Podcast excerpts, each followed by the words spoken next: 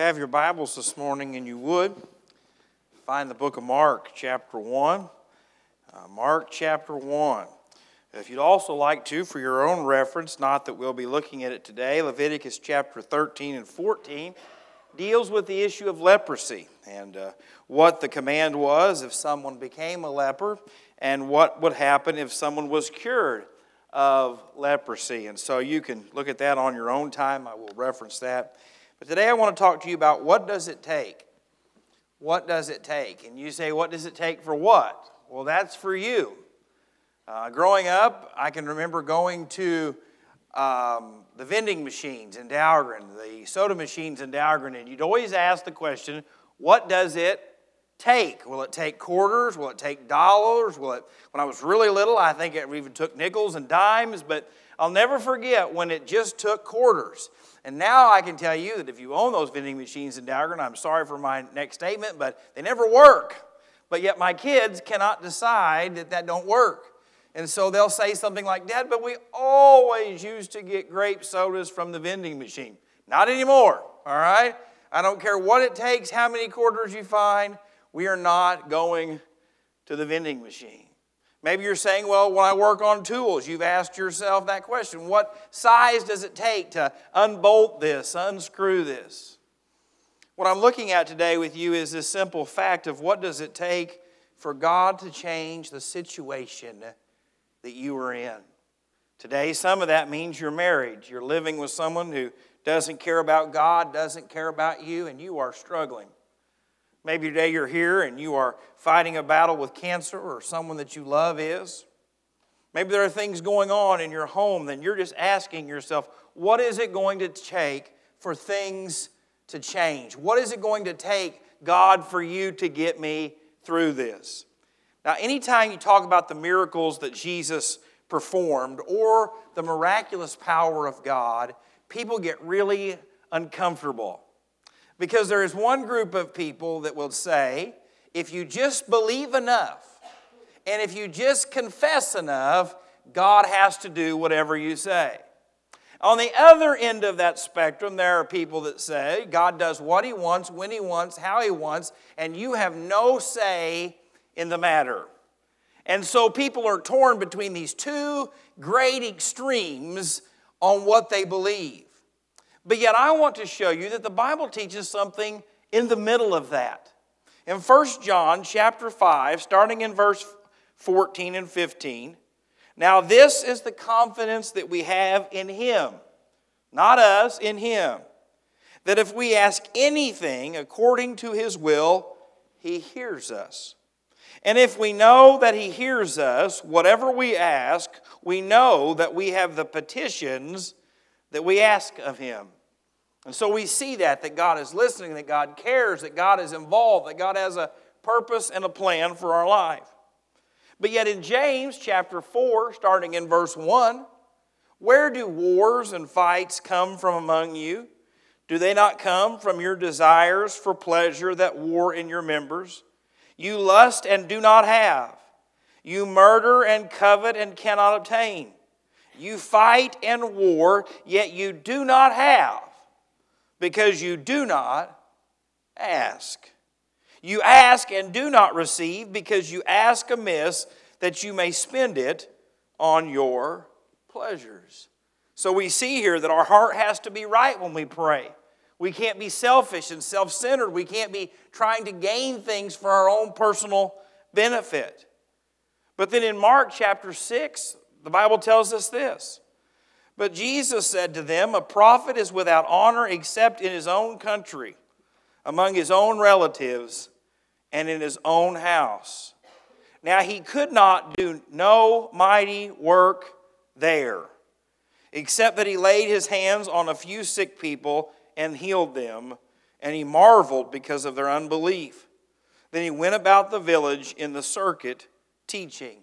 And so he says that he did few miracles and he ties it to the unbelief of the people. And so, what we have to understand is that we recognize that God is in control, that God is all powerful, but yet it matters how we seek Him. It matters how we approach Him. It matters when we get to the bottom of the barrel and then ask what? And so this morning in Mark chapter 1, starting in verse 40, if you would stand with me out of a reverence to the reading of God's word, I want to show you a man who was at the bottom of the barrel and came to Jesus. In Mark chapter 1, starting in verse 40, now a leper came to him, imploring him, kneeling down to him, and saying to him, If you are willing, you can make me clean. Then Jesus, moved with compassion, stretched out his hand and touched him and said to him, I am willing, be cleansed. As soon as he had spoken, immediately the leprosy left him and he was cleansed. And he strictly warned him and sent him away at once and said to him, See that you say nothing to anyone, but go your way. Show yourself to the priest and offer for your cleansing these things, which Moses commanded as a testimony to them. However, he went out and began to proclaim it freely and to spread the matter so that Jesus could no longer openly enter the city, but was outside in deserted places. And they came to him from every direction. Pray with me. Father, we come today, Lord, uh, knowing that you are faithful and God, that you are merciful. And so today, Lord, we pray that you would work and move in our hearts and in our lives and in our family and, Lord, in your church. Today, Lord, help us to seek you, to desire you. And Lord, we pray that you would be magnified in all that is said and done in this place. And Lord, I ask it in Jesus' name. Amen. What we know about leprosy today is uh, very important to this text. When you look at Leviticus 13 and 14, it talks about a person who is contracted leprosy. It talks about how they are no longer allowed to live with their family. They're no longer to participate in society. They're no longer allowed to come to worship. They were required to rip their clothing and to avoid people. And if you were to come near a leper, they were required to cover their mouth and to cry out to you, unclean, unclean, unclean. What we know about this disease, it is a disease that that attacks your body, it attacks your nervous system. And so, for instance, you lose the feeling in your extremities, you lose the feeling in your your different parts of your body. And so, for instance, if you were working on something and would cut your hand, you wouldn't realize it. And, and that would go on for years and years and years. It would get into the bones and it could, it could eat away at your bones and your eyeballs and all of these things. You say, Jake, that's gross. Yes, it absolutely is gross. And so we do not know how long this man had had leprosy, but what you need to know is that leprosy usually started on the face. And so it would have deformed him, it would have affected him. Uh, he would have been covered, he would have been unclean. And so, what happens when you have open wounds, you have infections, you have uh, disgusting smells, you have all of this stuff, and you say, Jake, why are you telling us all this? Because you need to understand how desperate this man was, how hopeless his situation was, how lonely, how broken, how beat down this would have, individual would have been when he needed a touch from the Lord. Because today, no one else might know it, but today you might be here struggling, you might be worried, you might know that you are in need of a touch from the Master. And so I want to show you three things this morning is this. And the first is we must come to Jesus with humility. We must come to Jesus with humility. Look here in verse 40 with me this morning. Now a leper came to him, imploring him, begging him, petitioning him, kneeling down to him, and saying to him, If you are willing, you can make me clean. Now, what has been going on in the chapters and verses ahead of this? We looked that he was healing people, he was healing the multitude, he was going from city to city, and here this man comes. Now, one, this would have been illegal for this man to approach Jesus. It would have been illegal for him to make his way through the crowds and come to the Lord. Can you imagine if you were there standing, listening to the Lord talk about the things of God, explain the things of God, and here comes this man? Your clothes had to be ripped and torn, and he stinks, and he is infected, and this is a disease that is spread by touch and airborne.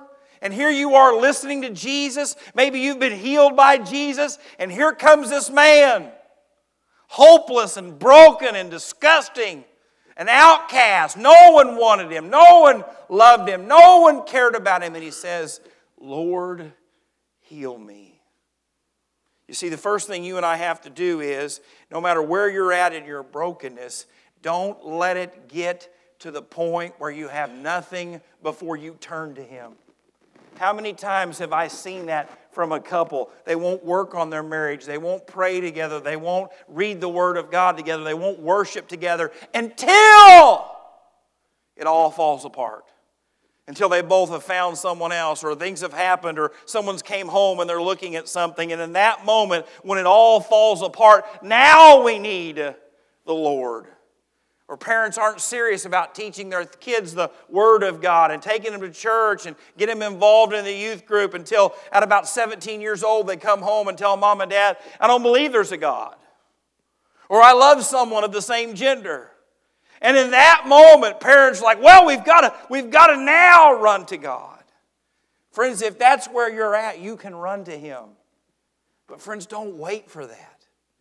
Don't wait for it to become some broken and so hurting and so difficult that you have lost everything.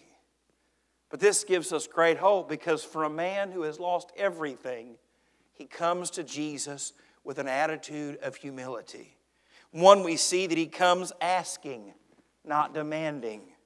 We see that he comes kneeling, sign of humility. We see that he comes honoring God by recognizing God, if you are willing. He says, God, I know that you can. He says, Jesus, I've seen the evidence. I've heard the rumors. I've saw the lives that have changed. Lord, I know that you can. Are you willing? What is humility today? Well, it's being humble. Proverbs, the 15th chapter, starting in verse 33, says, the fear of the Lord is the instruction of wisdom, and before honor is humility. What that word for fear means is reverence, respect. Friends, I think that you should come to church however you are, and that God wants you to come however you are. But, friends, I want you to recognize something. If you're a child of God and you know Him, you ought to come to church with an attitude of respect and reverence and honor. And you say, well, Jake, well, you got a whole decorated stage full of, of games and fun stuff. That's not what I'm talking about. It's a heart issue. Do you come to church saying, God, I really don't need you, but I'm just coming to check it off a box? Or are you coming to worship saying, God, I know that you're the only hope that I have. God, I know that you're the only answer for my problems. God, I know you're the only one who could save me and forgive me and use me and work in my life. God, I come knowing that. Lord, I come knowing that you hung the stars in the sky, that you tell the ocean it can only go so far. God, I know who you are and how I need you. Do you come with that attitude of respect? Because what it says is, and before honor is humility. If you want God to use you, it will never happen unless you humble yourself. Church, I want to say this to you as a collective group God never blesses a prideful, group of people. You say, well, our building, our, our decorations, our songs, we, look, look at all that we have. God never brings honor to prideful people or prideful families or prideful individuals. You might be able to fake it for a while. You might be able to explain it for a while, but only real honor only real blessings, only things that matter come after what? Humility. What does it mean to be humble? It means to be teachable. It means to be teachable. Proverbs 9, verse 9 says this The fear of the Lord is the instruction of wisdom. Oh, that's not right. I'm reading the wrong one. Give instruction to a wise man, and he will be still wiser. Teach a just man, and he will increase in learning. The last four weeks, I've made statements every week that have got me in a lot of trouble, and here comes another one. When you come to church, and this is your statement I feel, I think, I want, we should, we will, we must. All of those statements are prideful and arrogant. When you come to worship, it should be what does God say? What does God want? Who is God and what is He trying to accomplish? The number one thing that I see in this church and in almost every church I visit or preach to is that most people do not come to church to be taught the Word of God. They do not come to Sunday school to be taught the Word of God. They come because their opinion is already made up and they want someone else to know it. But, friends, if you want to be used by God, whether it's me as a pastor, whether it's you as a congregation, whether it's you as a husband, whether it's you as a wife, whether it is you as a student, you must be teachable. You ask any school teacher, and the kids that want to learn, are willing to learn, that put the time into learning, that will listen in class, they will do fine. But you get someone as arrogant and smart who won't listen, who won't study, who won't be corrected, who won't pay attention, and friends, they will struggle. But it's the same way in the kingdom of God. I am not the master teacher, the Lord is. I am not the one with all the answers, the Lord is. I am not the one who gives great instruction, the Lord is.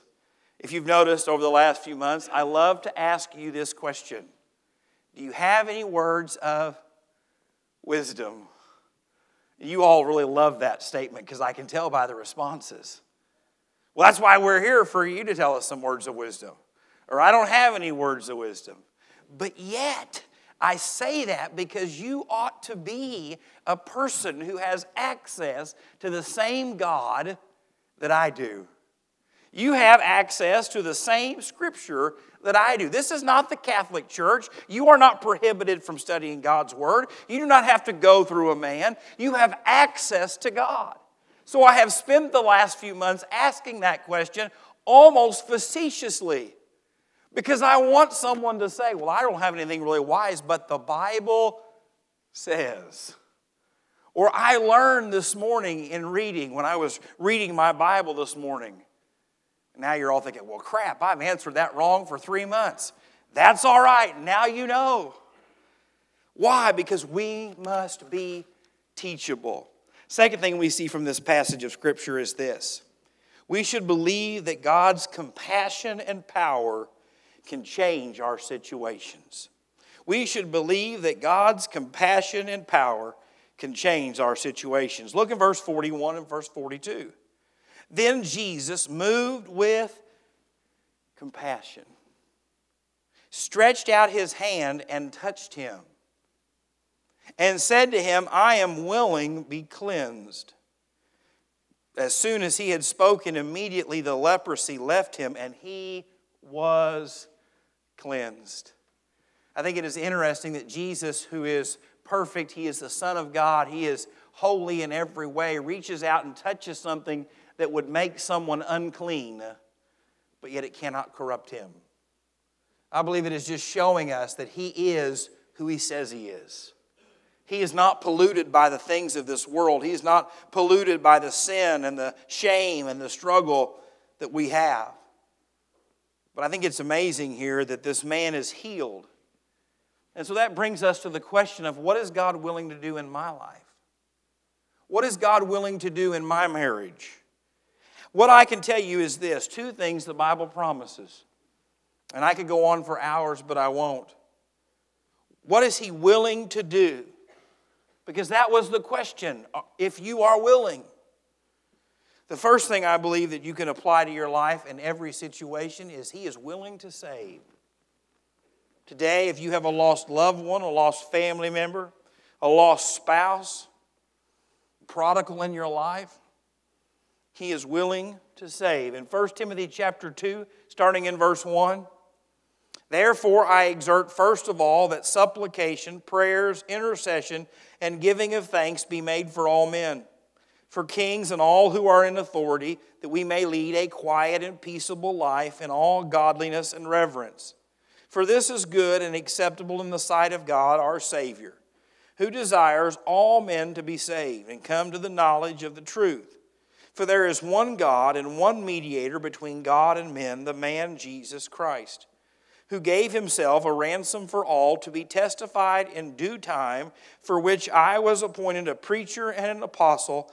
I am speaking the truth in Christ and am not lying, a teacher of the Gentiles in faith and truth. You see, Paul knew that they would hate the Jews for what they had done to Jesus. Paul knew that the Gentile church would struggle with those people who had persecuted them, those who had abandoned them. And what he says is, you need to pray for all men. You need to pray for the wicked Roman government, the wicked Roman emperor. You need to pray for the wicked Roman guards, the tax collector. And at the end of it, he says, I'm not lying. This is not a debatable topic. Just do it and believe what God says.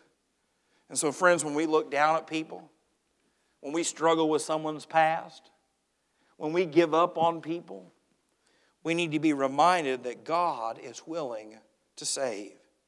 You say, Well, I'm already a Christian. What does that mean for me? Well, that's great. He's also willing to let us draw close to Him. It's the thing I hear more from believers than anything else is I just don't feel close to the Lord. I just don't feel like my relationship with Him is thriving. It's good.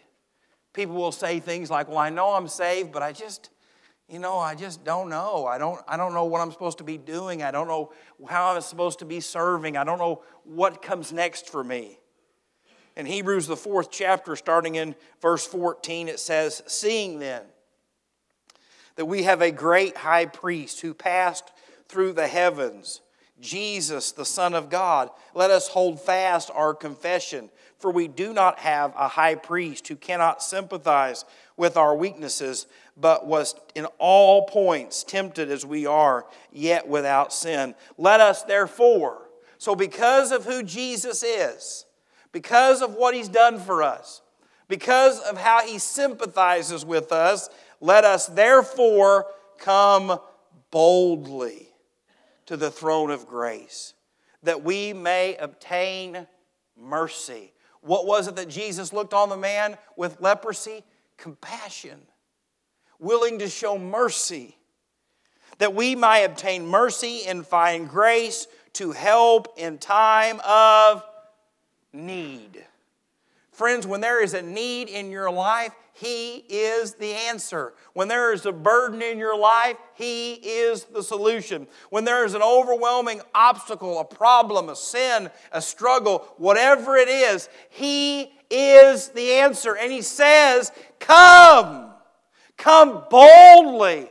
Come knowing that you're loved. Come knowing that you're a child of God. Don't come with the shame and regret as an outcast looking for scraps. No, come knowing who you are.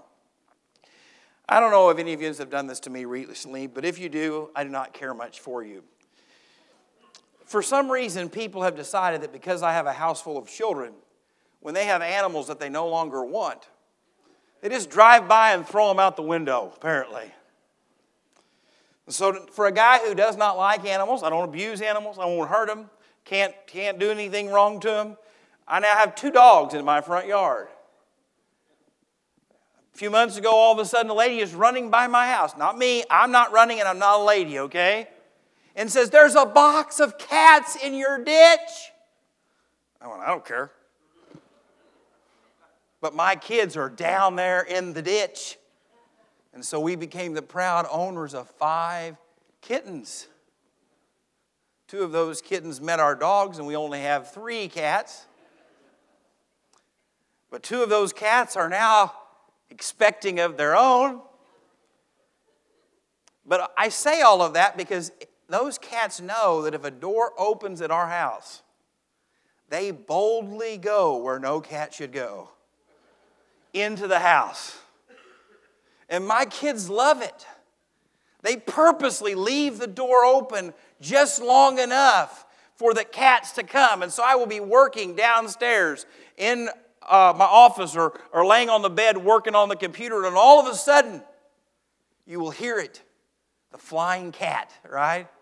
It has jumped up off the counter, it's jumped up off the dresser, and here it comes. And in those moments, I think, who do these cats think they are? It's like they own this house. They, I'll come in in our brand new furniture, the most expensive furniture I've ever bought. There they are one seat, two seats, three seats. And I'm like, get them off the couch. But, friends, I say all of that because they know when they come in the house, they're going to be blessed. They're going to be taken care of. They're going to be petted. They're going to, you're saying, Are you calling us cats? No, cats are much smarter sometimes, all right? No. But they come boldly. They know that's where the good stuff is. That's where the kids are going to love them. That's where they're going to be taken care of. And as much as I hate to admit it, I'll pet them too. I'm like, I can't believe it. I cannot believe it. I'm just, what is wrong with this family? But, friends, we are to come boldly. We're to come knowing that if we are a child of God, our name is written in the Lamb's book of life. We have been adopted into the family. We are joint heirs with Jesus Christ. And we need to know that He knows our mistakes. He knows our failures. He knows our weaknesses. He knows our struggle. And He says, Come. Come boldly. Third and final thing, and I'll be done. We must remember who He is and not just what He can do. We must remember who He is and not just what He could do. Look in verses 43. You said, Jake, I don't like this sermon. I'm just going verse by verse. You get to heaven, take it up with the guy that wrote it. Starting in verse 43. And he strictly warned him and sent him away at once and said to him, See that you say nothing to anyone, but go your way. Show yourself to the priests and offer for yourself cleansing those things which Moses commanded as a testimony to them. However, he went out and began to proclaim it freely and to spread the matter, so that Jesus could no longer openly enter the city, but was outside in deserted places. And they came to him from every direction. You say, well, now, wait a second. I thought when God does good things, we're supposed to declare it. We are. But what Jesus tells him here is twofold. One, there was a Old Testament law. It was in Leviticus chapter 14. If you have been healed, you are to go to the priest. And there's all kinds of things that they do. It's stretched out over multiple days. They kill some animals, they sprinkle some blood, they sprinkle some water, they shave you, they, they do all of these things to prove that you have been made well. But there's something about leprosy that you and I need to remember. Even when someone was cured of leprosy in the Old Testament, or someone was cleansed of leprosy by some other way, it was impossible to reverse the effects unless God did it. Even today, with the advance of medicine, leprosy can be stopped, but it cannot be corrected. If you've lost part of your finger, it's gone. If you've lost an eye, it's gone. But when Jesus healed this man, I believe he was made whole. He was made perfectly well. And so he tells them, You need to go to the priest and tell them what I've done. There's a couple reasons why. One, because the priest would have to then deal with is Jesus really who he says he is? And the Bible says that he came to his own first. Second of all, when people are healed, when God works a miracle, it is very easy for people to be more worried about the blessing than the blesser, more worried about the gift than the giver. And Jesus understood that. And he just told us in the last section that miracles were not the reason he came. They were to validate who he was, but the reason he came was to preach, to proclaim the good news. And he knew that as the crowds grew and as the people wanted things, it would be harder to get into each city and preach the gospel. And that's exactly what happened. John MacArthur makes a statement talking about this text. He goes, It's fitting that the man who was on the outside looking in, who couldn't go to worship, who couldn't go into town, because of his issue, is made well and can be among everyone. Jesus, who was going to everyone after touching this man, had to be in deserted places and could go to no one. What a picture of what Christ has done for us. He came and became sin for us. He came and took our sin and punishment, and we took his righteousness. So, two things I want you to see from this passage of Scripture, and I'll be done. Is do you know who he really is? Are you here today because you know who Jesus is, you have a relationship with him, or are you looking for blessings? Do you really know him today as the Lord and Savior of your life, or are you just terrified of a place called hell?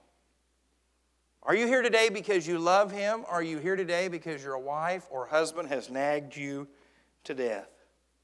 1 John chapter 5 says it like this We know that whoever is born of God does not sin, but he who has been born of God keeps himself, and the wicked one does not touch him. We know that we are of God, and the whole world lies under the sway of the wicked one.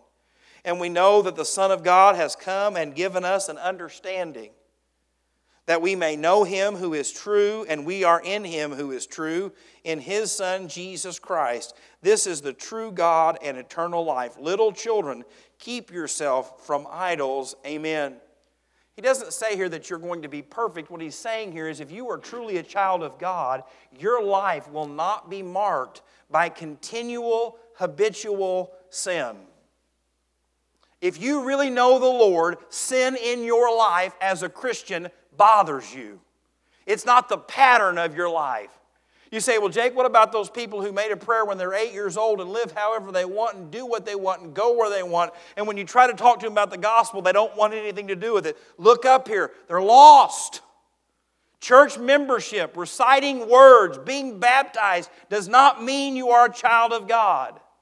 Having a relationship with Him, watching Him change you, watching Him make you into something that you were not, is how you know. That doesn't mean that you don't struggle. It doesn't mean that you don't fail. It doesn't mean that you can't make major mistakes in your life. But yet, when you are living for Him, the Spirit is dealing with you. And the second thing is do you know Him and are you following Him? Do you know Him and are you following Him? 1 Peter chapter 2 verse 20 says it like this, "For what credit is it if when we are beaten for our faults, you take it patiently. But when you do good and suffer, if you take it patiently, this is commendable before you, before God. For to this you were called, because Christ also suffered for us, leaving us as an example that you should follow his steps. If you want to know if you're following Jesus, how did you respond the, last time someone wronged you and you didn't do anything to deserve it? Last time someone cut you off in traffic and you were obeying the speed limit. The last time you tried to share the gospel with someone, just do the right thing and the things they said about you. Jesus says to the Apostle Peter here if you want to know if you're following God, how do you respond when you suffer and you didn't deserve it? How do you respond when you're wronged and you didn't deserve it? He says, because Jesus is the example. I read that and think, oh man, that's not, that's not, no, that's, that's, not the, that's not the best way to evaluate my life. And the Lord says, yes, it is. Because Jesus, it goes on to say in this passage of Scripture, we won't read it for the sake of time, he, he was perfect. He did not fight the cross. No man took his life, but he willingly gave it. He who knew no sin became sin for us. He is the one who suffered and yet did not deserve it. And so you say, Jake, why does this sermon matter for me? This is why. Every battle that you are facing, every struggle that you are going through, every valley that you are going to face is spiritual warfare.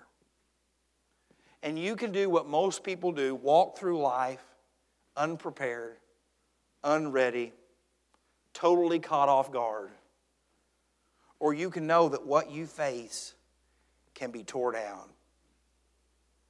In 2 Corinthians chapter 10, the Apostle Paul talking to the church at Corinth, a church that he had helped start, a church that he loved, a church that he cared for, was being torn apart by wicked people.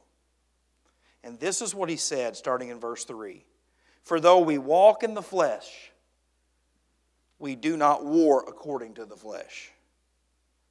Friends, if your marriage is under attack, it's not just somebody. If your kids are under attack, it's not just somebody. If you're struggling in your life and in your relationships, because it goes on in verse 4 and says, For the weapons of our warfare are not carnal, but mighty in God for pulling down strongholds, casting down arguments, and every high thing that exalts itself against the knowledge of God, bringing every thought into captivity to the obedience of Christ, and being ready to punish all disobedience when your obedience is fulfilled. If you are trying to have a marriage based on God's word and it feels like Satan is involved, it is because it is a stronghold against the knowledge of God. If you're trying to raise your children in the nurture and admonition of the Lord, and people keep involving themselves, people keep making it difficult, uh, the people that they're around, it is because they have exalted themselves against the knowledge of God. When a church tries to be the church that God wants it to be, to do the things that God has said it should do, and people begin to raise up its head, it is because they have raised themselves up against the knowledge of God. And the only hope that you and I have, the only hope that your marriage has, and the only hope that you have as an individual is what? Spiritual things, the things of God, the power of God that can tear down the stronghold. So for me, I want God in His power and wisdom and mercy to tear down the strongholds, to tear down the things that Satan has tried to devour, tried to destroy, and tried to ruin. And I believe that He can. The question is, do you? Father, we thank you so much for your word. And Lord, I pray that I have just preached what your word says. Lord, I know there were a lot of scripture references today. It went a little longer than usual, but God, I just believe your word is power. Your spirit is working. And so, Father, today I just pray, I beg, I plead, I implore you, Lord, to work in this place. Father, to convict us, to deal with us, to encourage us. Lord, whatever is necessary for you to begin to bring the victories that are needed in our lives. Lord, we know that it's only through you. Lord, it's only your power, your might, your glory. Lord, it is only you. And so we just come today, Lord, asking if you were willing and trusting you in every way. And so, Father, for the lost today, I pray that your Holy Spirit would save. Lord, for everything that is needed, pray that you would do it. And Lord, I ask it all in the precious name of Jesus. Amen.